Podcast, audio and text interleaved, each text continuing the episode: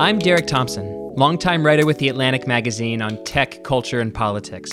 There is a lot of noise out there, and my goal is to cut through the headlines, loud tweets, and hot takes in my new podcast, Plain English. I'll talk to some of the smartest people I know to give you clear viewpoints and memorable takeaways. Plain English starts November 16th. Listen for free on Spotify or wherever you get your podcasts. Apple Card is the perfect cashback rewards credit card. You earn up to 3% daily cash on every purchase, every day. That's 3% on your favorite products at Apple, 2% on all other Apple Card with Apple Pay purchases, and 1% on anything you buy with your titanium Apple Card or virtual card number.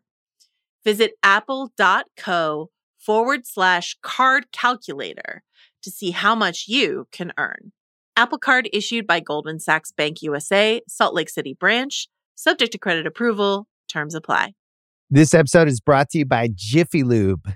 Cars can be a big investment, so it's important to take care of them. I once got a car that I started out with 25,000 miles on. I got it to over 200,000 miles because I took care of it. You know how you take care of a car?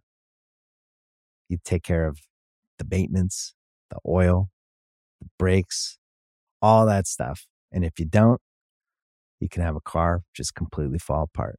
When your car needs maintenance, head to Jiffy Lube. They provide automotive excellence at speed. Get your oil change, brakes checked, tons of other multi care services. It's all done by expertly trained technicians who actually care about taking care of you and your car. Jiffy Lube, car more. To find coupons and start an instant online estimate, visit jiffylube.com.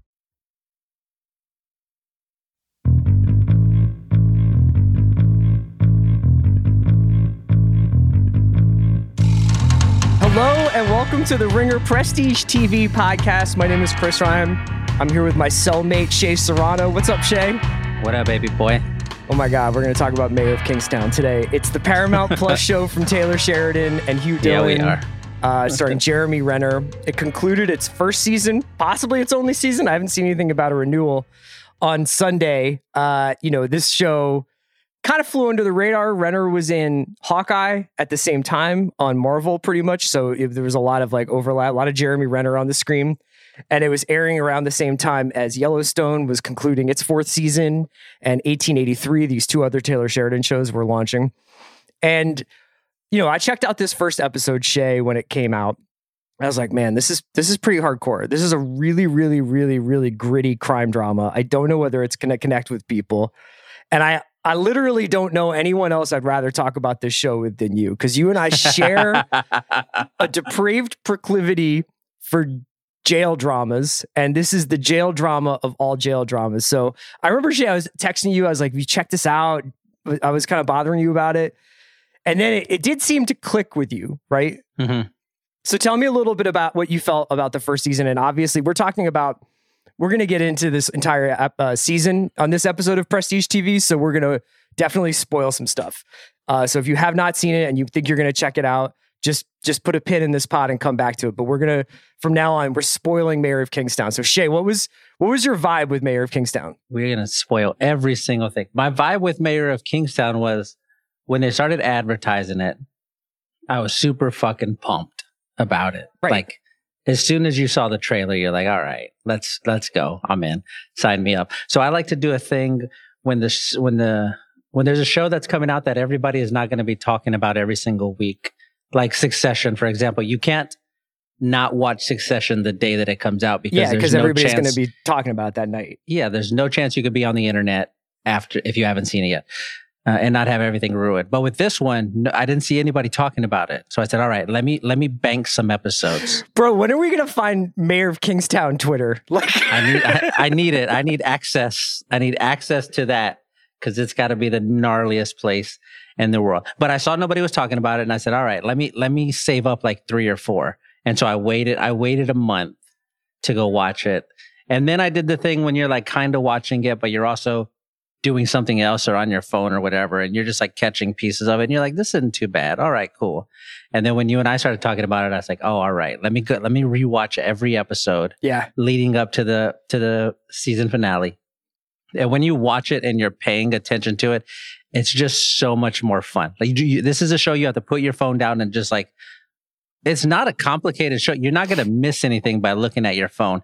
But what you like uh, when I say you're not going to miss anything, I mean you're not going to miss like a plot point. It's Yeah. pretty simple to keep up with. But what you do miss is you miss the momentum. Uh, you miss the build up to a thing. A perfect example is in one of the later episodes, maybe the last, uh, the second to last episode. Jeremy Renner decides he's going to go kill the Gennady from Limitless. He's going to kill the white supremacists who tortured his girlfriend. Yeah. Or tortured his friend. Yeah. Yeah. And if you're not watching the show, you miss the whole like because he doesn't say anything. He's just like, "Come on, we got to do a thing with the girl in the car." And then they drive, and he's like, "Just tell me if this is the person who did it." And he walks out, and she freaks out, and he just gets out and kills everybody. Yeah. And if you're not watching the show, you miss like you miss the punch of that. So this is a this is a show you need to to have your phone away for. But yeah, when I re- when I went through and rewatched it like that, it was just so much more fun. It's very very Sons of Anarchy, Yeah. and I like it. Yeah. So the way I would pitch this to people if they haven't seen it um, is that it's Michael Clayton for jail and that Jeremy Renner plays this guy named Mike McLusky, who is the he's actually not the titular mayor of Kingstown. The- mayor of Kingstown was his well, there is a mayor. We don't really meet him, but there his the mayor of Kingstown in this world of the show is played by Kyle Chandler, his brother. And Mike is kind of like Kyle's right hand man, but is like uh is, is sorry, is Mitch's right hand man, but is not really like I don't think as uh, beloved as his brother Mitch is. And their Yeah. job essentially is they work out of this storefront office in Kingstown, which is this uh, Michigan town that is essentially a jail town. It's got a it's got a prison in town, and all the business, all the people who live in the town work at the prison, and their job is you know at various points like I they've described they describe themselves as like inmate advocates and stuff like that, but essentially they're they're fixers. So Yeah. if something is going wrong on, inside the prison, they can help with that. If something is going wrong outside the prison, they can fix that. And their job is essentially to keep the peace. So there's the cops, there's the prison guards, there's the warden, there's the politicians, then there's the gangs outside of prison who control the stuff stuff that's happening inside the prison.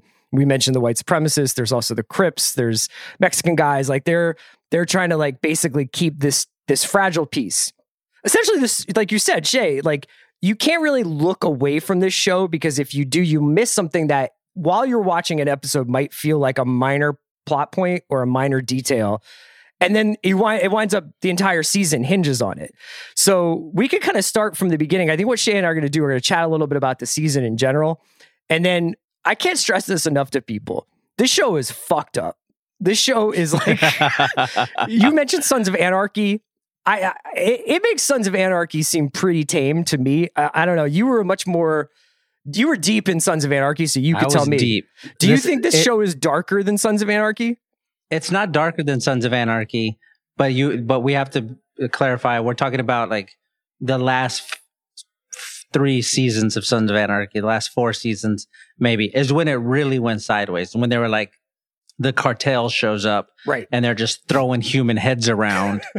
like that kind of that kind of stuff is happening. But Sons of Anarchy, it starts out pretty wicked. It starts out with with uh with a warehouse fire that like ends up killing um, a few people who were locked inside. Well, It's dark. It's dark, but It's this dark. one definitely picks up uh, where Sons of Anarchy left off. And they're just like, we're just gonna start here Yeah. and and get deeper. And I think that the the violence and some of the sort of like I guess the tone I would describe as very Sicario like. You know, like the the attitude of these guys was is essentially of everybody involved in the show is essentially that like we are living in hell and and like there is nothing we can do about it everybody is corrupt everything is cynical and dark and what basically jeremy renner's character is trying to do is like save hell from going overboard into like a just complete inferno. He's like everybody here is completely evil and like everybody here is self-interested. So don't ever think that this is about like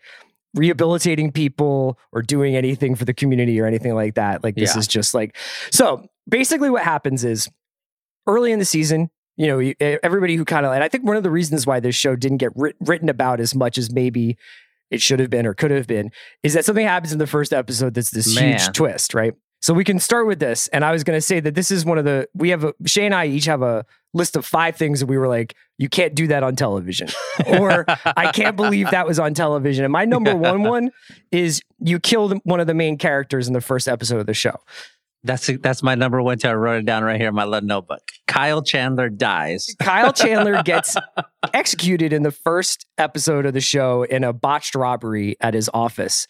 And you know, this is this is pretty bold. Like I I we've seen this happen occasionally on shows where there's basically stunt casting. I don't want to give away anything that happens on other TV shows, but you basically have like a big name actor or actress come in and then something happens to them early in the season, which throws people off because they thought, oh, I thought this was a show starring this person. I definitely was not expecting this. Mm. No, And I had been looking forward to watching Renner work with Kyle Chandler.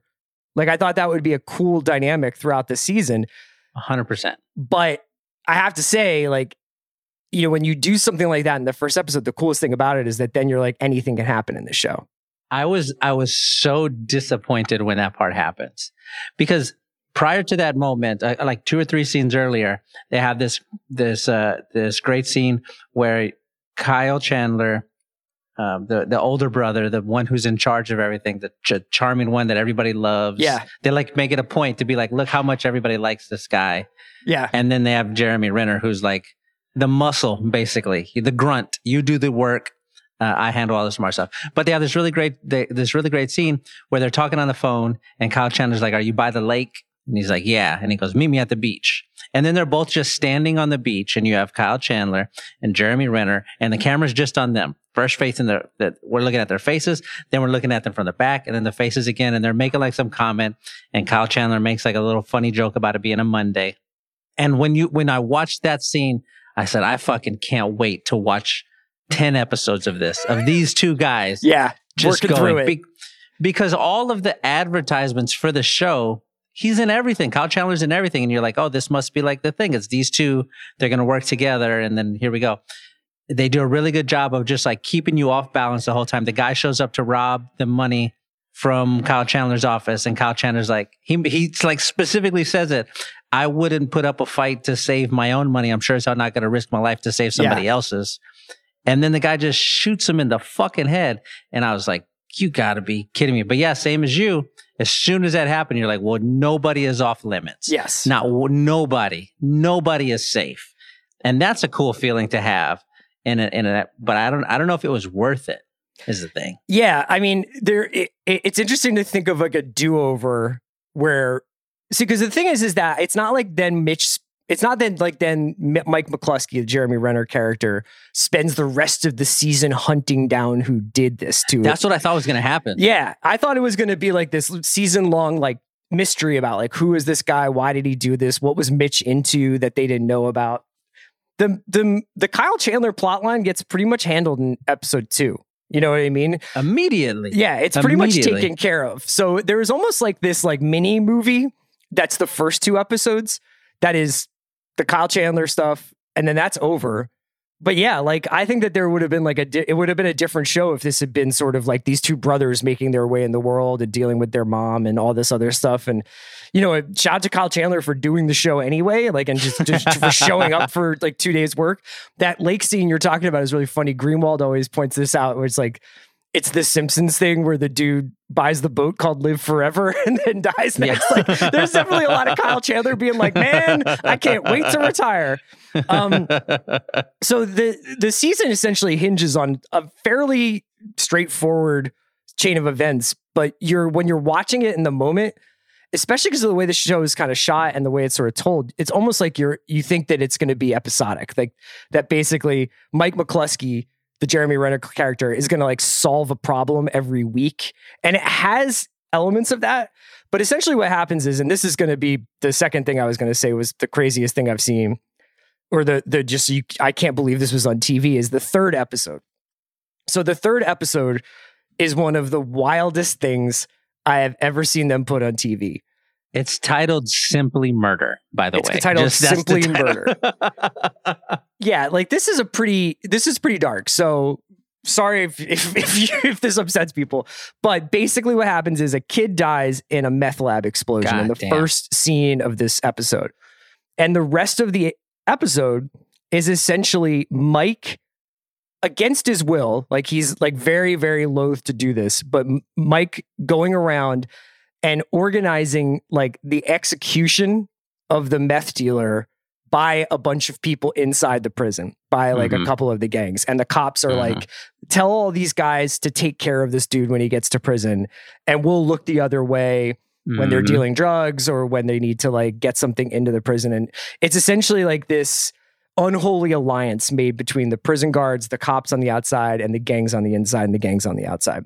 And Mike McLusky's like, this is going to turn out really bad because one day they're going to ask the cops for something that the cops don't want to Yeah. give. It's a great scene. And it's it's kind of an amazing episode. It's fucked up and it's like I can't I don't if you turned this show off when this happened like I I can't blame you. But this episode also then sets up basically everything that happens after culminating with the prison riot. What did you think of the way that they kind of set up the drama of the season after Kyle Chandler exits the stage? I, I liked it a lot. I really like the way that you described it as the first two episodes are like a movie of itself. Here, here's what we're gonna do. Here's the guy who's the mayor. Here's his grunt brother. We're gonna get rid of the brother. We're gonna position the grunt as the new mayor of the town. And everybody's skeptical about him. Yeah. That's the first two episodes. That I, I I really like episode two when it ends, and the woman comes up to him, and he's like decided he's not going to take it over, and she's like, "Please help me." They said you could help me, and she's like going back and forth, and his brother Kyle, the good brother, is with him. Yeah. He's like, "Don't do it, don't do it, don't do it," and then finally he just turns and he's like, "What's her name?" And then that's it. And you're like, all right, cool. You took over. That's great. So I really like how you described it as that. But yeah, then the thing happens in, in episode three where the, the, the, meth lab fire thing happens and Jeremy Renner's telling him, Hey, don't, he's telling all the people in charge, don't do this. I really, uh, the, he has this really like heavy line there where he says something like, you're going to have 3,000 people who feel like you owe them a favor if you do this. And they're all, and he's talking about all the people in prison, which is really great. But then they do that. And then from there going forward, it does feel like episodic, like they're putting other things in place. And then you realize, oh, this all started at that moment. Yeah. Everything f- we're building to that.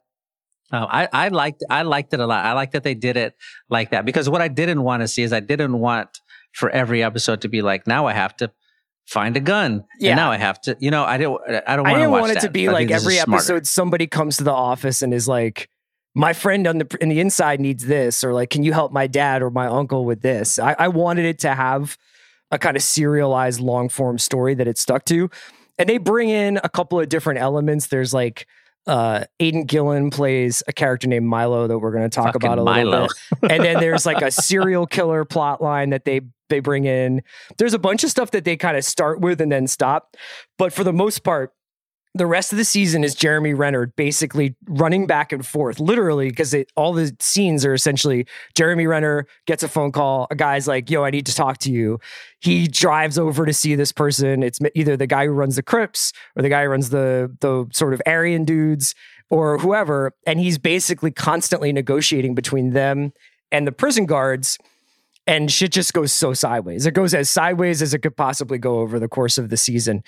Um, episode three is absolutely wild stuff though. So like um there's there's some great great taylor sheridan dialogue in it but i just wanted to point out that this is the episode that starts with rod stewart's every picture tells a story is the music over the opening montage and then it ends honestly like with the dude getting executed in prison with the doors the end playing which is the Yeah. music from the end of apocalypse now and the end of this sh- episode is essentially the end of apocalypse now like when brando gets killed it's just like dudes wailing on this guy as for prison justice and it's the original sin of this season it's just it's just one of the wilder episodes of tv that i've ever seen It's so okay. Two things here. Number one, Taylor Sheridan, who I just really enjoy his work Yes. because he does he does a thing where he doesn't explain anything.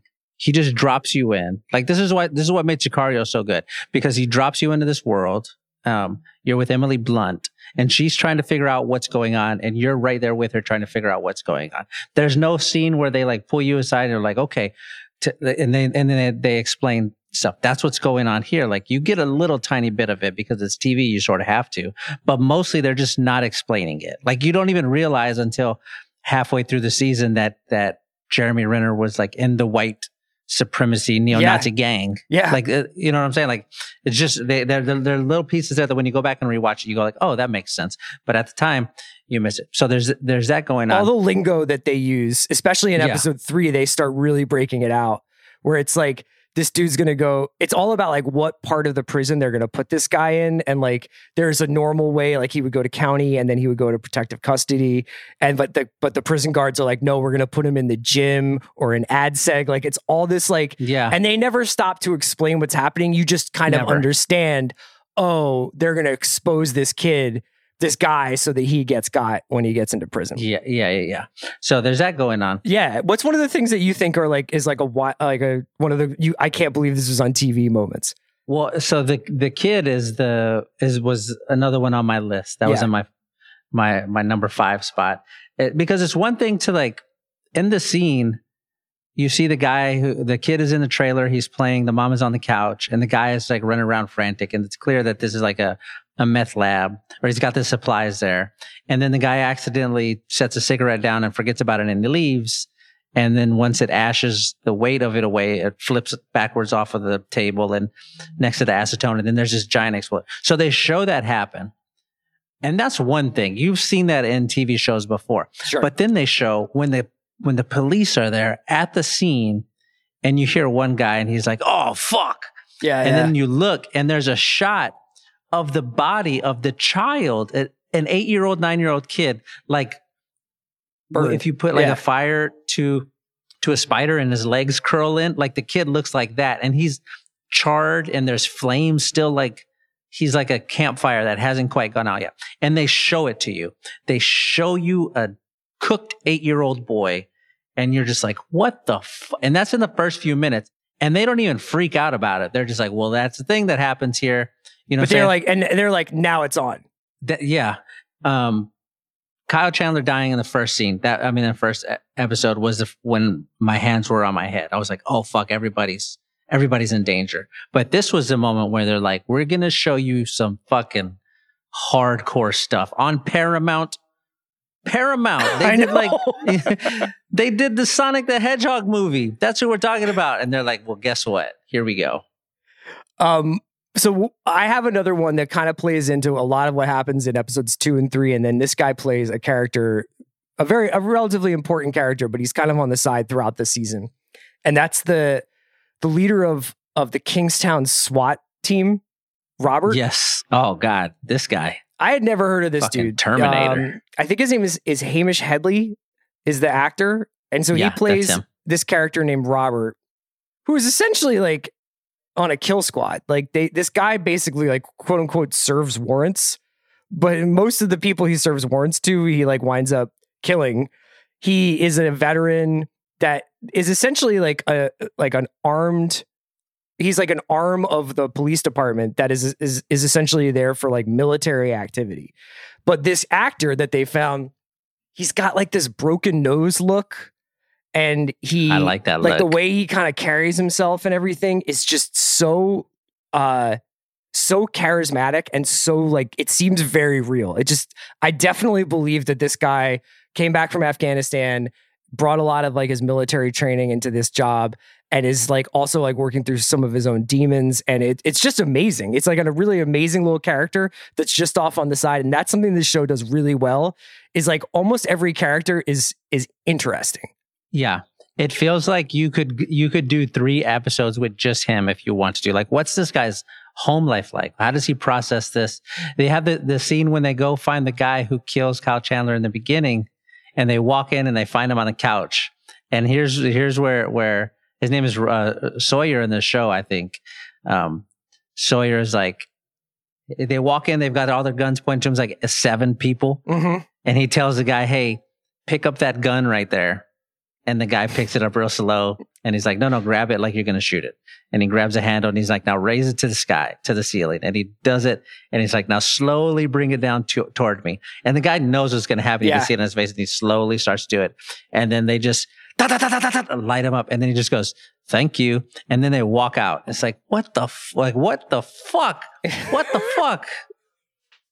so that that whole element of it it's like i want to get into this a little bit with you because i think people might hear us talking about this and they're like wow it sounds like these dudes are pretty like jacked up on like all this on the, all this violence. And obviously there's an element of that just like there is in sicario of it. But like sicario i think that the reason why i respond so much to taylor's work is because it's never just one thing. Like it's never just like isn't it cool that like the police are armed like this and just can dole out justice. It's not like a, a fantasy about like the military state. He actually is like a lot of the characters voice a lot of opposing viewpoints about prison about violence about justice about whether or not like anybody can truly be redeemed. And i think that it's used it's worthwhile worth noting that like nothing on this show happens without somebody saying like this is this shouldn't be this shouldn't be the way we do things Yeah. like this is Yeah. fucked up Yeah, I same as you. I I, I always like that about about Taylor's stuff. Uh, I think Sicario is the easiest example when there's like a bunch of if you're just watching it sort of glossy eyed, there's a bunch of cool shit that happens. You get Benicio del Toro just running around being cool as shit. Uh, Josh is in there being cool as shit. Emily, uh, Daniel Kaluuya. It's just like a bunch of cool people doing Yeah. interesting things. But really, when you like pay attention to the show, it's like he's it's like he's taking the top off of it and being like, look at all of this rot. Mhm. There's rot inside here. And that's the same thing that he's doing with Kingstown. He's like, these are the people who who have to be here because of how rotted everything is. And if they weren't here, I don't know if it would be better or worse, but it would be different. And that's what the show feels like all of the all of the time. Every single time you're like, man, just fucking do a nicer thing or a better thing. And they they don't. They never they never do. But they don't celebrate it. Jeremy Renner is never like it has to be this way. yeah no one's ever like you did it mike you're the best you know Yeah, like it- never. it- yeah every and i don't think that the show itself while it indulges in violence and it indulges in sort of i think a really like hyper masculine point of view i don't think it's like endorsing it you know what i mean i don't think they're like this if only guys like mike mclusky or robert the swat guy could like run the world we'd be in a better place like it's not like that they're just like this is like the reality of the story we're telling but we're we're acknowledging that this is this is all pretty fucked up. Um, what's another uh, thing that you couldn't believe was on TV? All right. I couldn't believe Kyle Chandler gets killed in the first episode. I couldn't believe they showed a cooked eight year old I, child. couldn't- I could not believe that either. I, could, I couldn't believe it. I just couldn't even look at it. Um, my next one, slightly different vibe. I couldn't believe I was watching Jeremy Renner make friends with a bear. That's a thing that happens in the show. He makes friends with a wild bear, like buddies. They become friends, Turner and Hooch style. It's a amazing. bear, Yeah. a bear. Who he feed, he feeds French fry grease.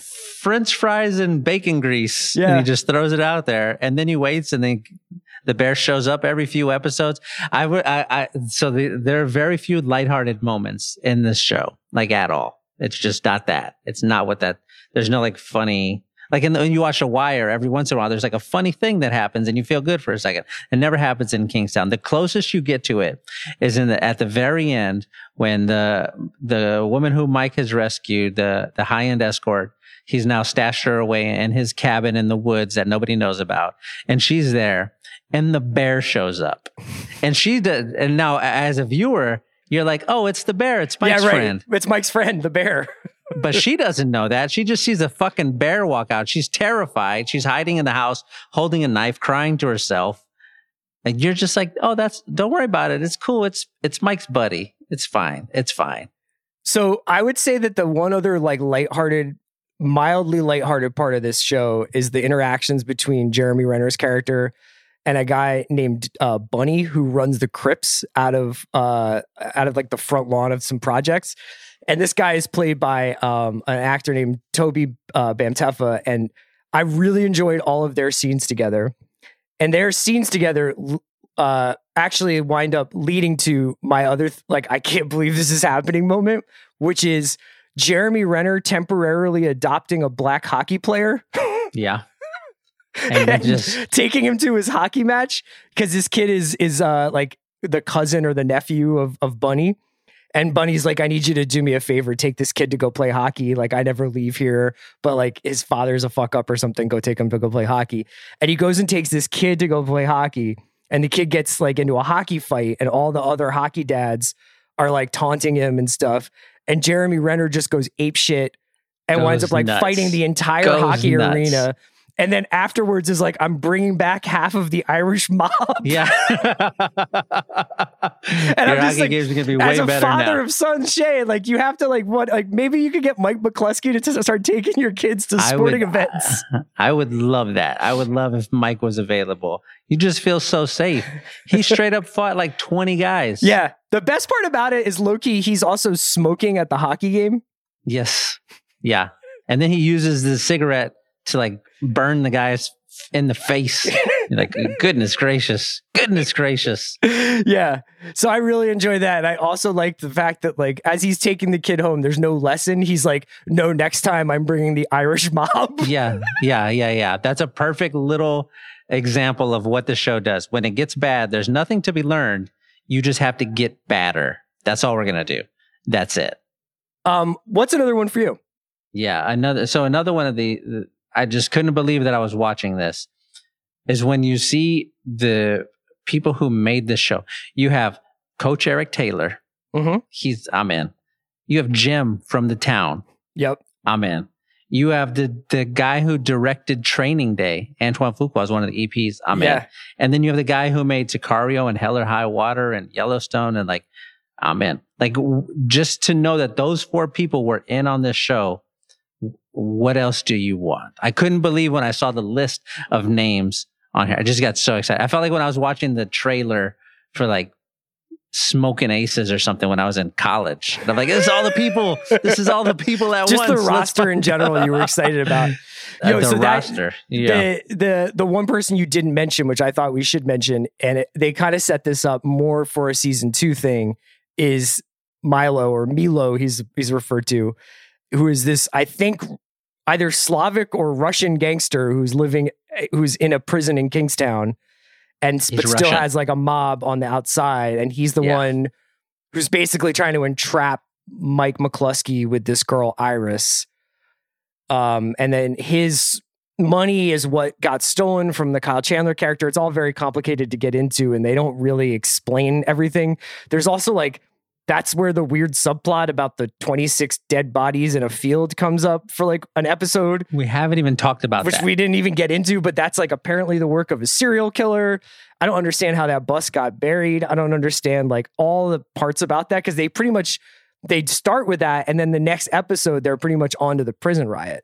Yeah, they're just done. Don't worry about that. Don't worry about that part. The But what did you 26 think bodies. of Milo as like the big the big bad? I I liked him because I like Aidan. Aidan Gillen. Um, I think he's he's like a fun character to watch on TV or in movies. Like he gets he's he's not afraid to be like campy on purpose with it. Uh, I really liked. Uh, he doesn't like do much for the whole time. You see him barely talking. Uh, you don't see him like even moving until the last episode when the when the riot is going on, and he's just sitting there while the riot starts out. And then they got the keys. Yeah, And they're he's trying like, to- and the- he, the- he knows which yeah. every key, which key does what. Yeah, Yeah, the guy's trying to open the door, and he's just like, "It's the blue one." And the guy's like, "How do you know?" And he goes, "I pay attention."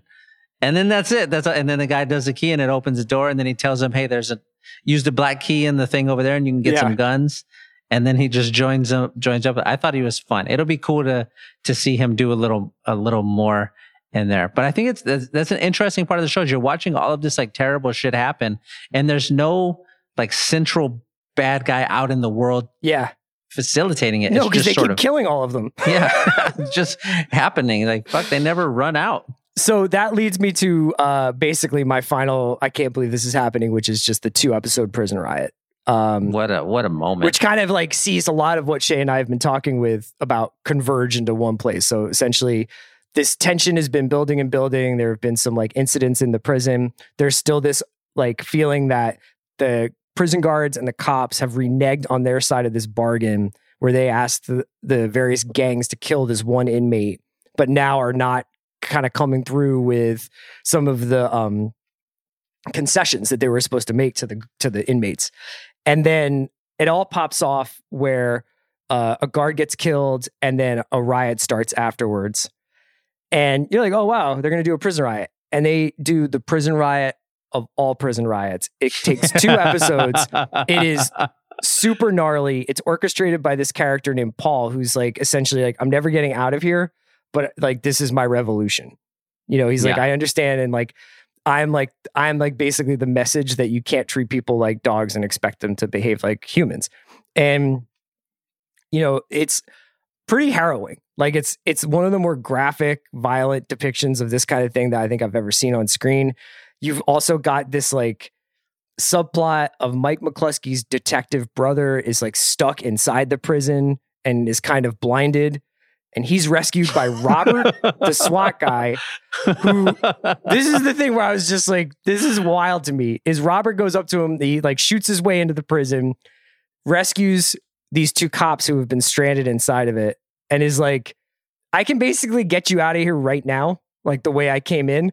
But we're gonna go out like the front door shooting because if you don't, you'll like never forgive yourself. And as like I'm just saying, if I was like in a prison riot and a guy was like, "There's the quick way or the hard way," I'd be like, Give Let's take the quick way, and I'll worry about my levels of regret later on in life. Do you know what I'm saying? Yes, I do. I know exactly. I felt the the same way when he tells them, "You're gonna regret this." No, the fuck, I won't. Give me out. You see, I'm not doing so great right now. I'm in tears. I'm dead. Just Yeah. get me out of here. What are we? What are we doing? You know, what we haven't talked about is is uh Van Peebles. Oh yeah, The- the- the, prison guard, Oh, Mandela prison Van Peebles. guard. Yeah, So okay, so we mentioned earlier the thing Taylor Sheridan does where he doesn't explain anything, and this is a perfect example of that. So the uh, in the opening episode, this young guard who's like the nephew of an older guard, he gets trapped by by uh, he gets tricked into mailing a letter. That's all we know. They're like, oh, they got him. He mailed a letter, and you're like, what? I don't even know what that means. And then you find out later on. They, this is like a scam that they run on the guards where they try to talk you into mailing a thing out. yeah. and then you this is complicated. I, I I had to watch this a couple of times to understand. Yeah, I didn't catch it until the second time. And then they mail it out and and then you you realize inside the envelope was like drugs. Basically, it's like money coated in drugs. And then they use that to blackmail you because you you traffic participated. In, narcotics. yeah, yeah. Um and but every time they show that guy on the screen, he's like fucking up. Like every single time he's doing the wrong thing. Every single time. It got to the to uh, the point where like the near the end of the season when they start showing him again, you're like, but some bad shit is about to happen right now. And sure and sure enough, he gets caught up again. He thinks everything's great. They move him over to the women's prison, and then he just gets fucking super hustled out of his own life. It's crazy. dude. It's the- so crazy. So the my favorite part of the show, I think, is the way it depicts how many things in this particular system and the the in, you know the prison industrial complex hinge on like belief in the thinnest of thing, like lines. Mhm. So Mhm. Jeremy Renner's character talks about this a lot, especially in that episode that Shea and I referred to, episode three. And then later on, too, like when they were kind of dealing with the fallout from it, where he's like, he's speaking on behalf of the guards, where he's just like, this is just a job to these dudes. Like these dudes don't care if you deal drugs. Yeah. They don't care if you beat each other up. They don't care if you make meth in your cell. It's just a job. But if you fuck with them, you give them a reason to care. And he's like, just don't give them a reason because then Mhm. then it's like you'll never see the daylight again for the rest of your life, essentially. And on the flip side, it's like the inmates are like, this whole thing is just because like we allow it to happen because we outnumber you, we're stronger than you, and we have Mhm. less to lose. You know what I Mhm. mean? And essentially, like we're given this depiction of the guards where a lot of the guards are like out of shape. They're coming from like pretty sad homes. Like they're like, they're basically like trying to scrape together overtime. Like they're not, you know, like all this stuff. And it's just like a really, really harrowing kind of portrait of like, man, this whole thing is like barely hanging together. Yeah, yeah. The when you walk away from the season, it's clear that that the people who created the show part of the reason they created it is to be like, hey, prison doesn't work. Prison as it stands right now does not work. This is not, it's just making things worse. They do a really good job in that movie Shot Caller of like establishing the same thing when the when one of the, when the they inmates at one talking. point they refer to Jeremy Renner wa- was was a shot caller on the yard, and I was like, yeah, I, yeah, I, yeah. Thought, thought of you. I was like, Shane must have just done a a fucking end zone dance. my ear my ears went up. But yeah, in the movie Shot Caller, the one of the inmates explains he's like, they just work here, we live here. And and they just lay it out bare like that. And the same thing in in Kingstown. It's like anytime you get dropped inside the prison, it's just like there- there's threats from every single angle. There's no there's no safe harbor anywhere in there. Like Yeah. not at all. Not at all. Um, all right, the last thing that I have for the thing I couldn't believe I was watching is I figured you were going to go broad with the two episode prison riot, which was outstanding. So I went specific within the two episode prison riot.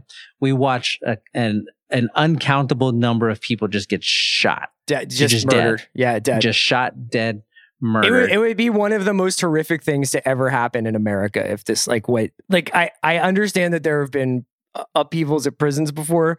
This would have been like having like a fucking small war. That's ex- and that's what they do in the show. They have the helicopter come in and they're doing like a newscast, and he's like, it, they describe some previous riot, and they're like, up until today when this happened, Yeah. and then as he's talking, they start shooting at the helicopter, the prisoners. And he's like, oh fuck. Um, okay, but so the thing I couldn't believe that I was watching is there's a part in there when one of the inmates, just a just a nameless person, you've never seen this guy before in the show ever before. Um, but this is after after that guy Robert Sawyer has like gotten his team in position and they're about to come up out of this like the underground into the prison to take Yeah. over. And this guy doesn't even know that they're down there, but he opens a door that like leads down.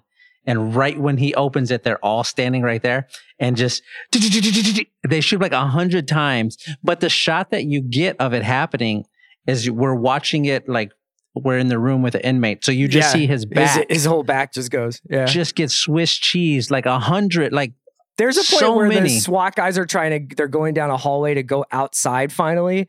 And they just like there's just like 10, 10 to 20 inmates try to jump in and they're just like they just shoot all of them. It's just it's so violent. it's so much. Just watching because it's like, dude, it's I don't even know how to say it. When you watch somebody get shot on TV or in a movie, it's like a second long. yeah, this is very, very long. It's like eight seconds. Imagine getting shot for eight seconds. Just What did you what did you think of the character Paul, the one who's like o- like orchestrating this entire thing? Oh, I liked him. Yeah, he was he's, cool. he's he's he's a cool looking guy. He's scary. He has a great line about the whole like we're sending a message and the message is me yeah. or whatever, and you're like yeah, and Yeah. then he immediately dies after that. but still, I thought he I thought he was great. Um, but man, watching that guy's back get blown out like that. I know that whole that like that and like when they like have all the guards like in, on basically on crucifixes, it's just wild.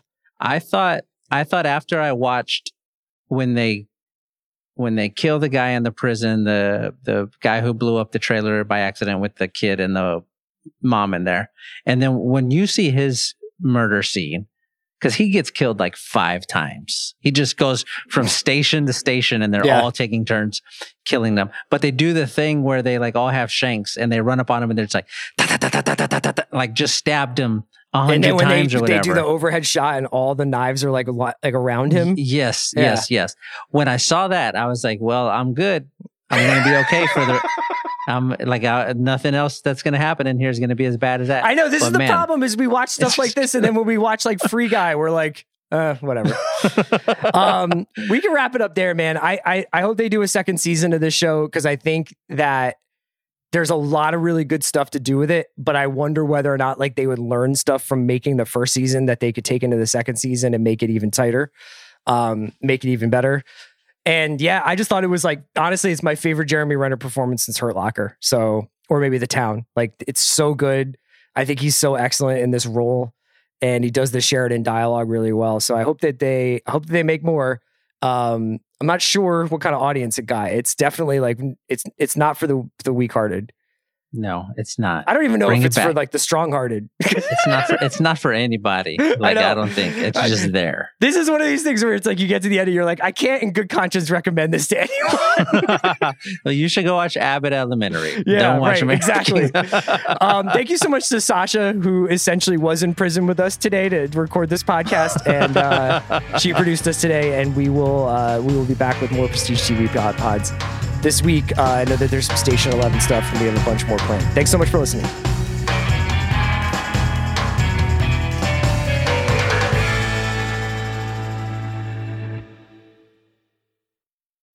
This episode is brought to you by State Farm. You might say all kinds of stuff when things go wrong, but these are the words you really need to remember. Like a good neighbor, State Farm is there. They've got options to fit your unique insurance needs, meaning you can talk to your agent to choose the coverage you need, have coverage options to protect the things you value most. File a claim right on the State Farm mobile app and even reach a real person when you need to talk to someone.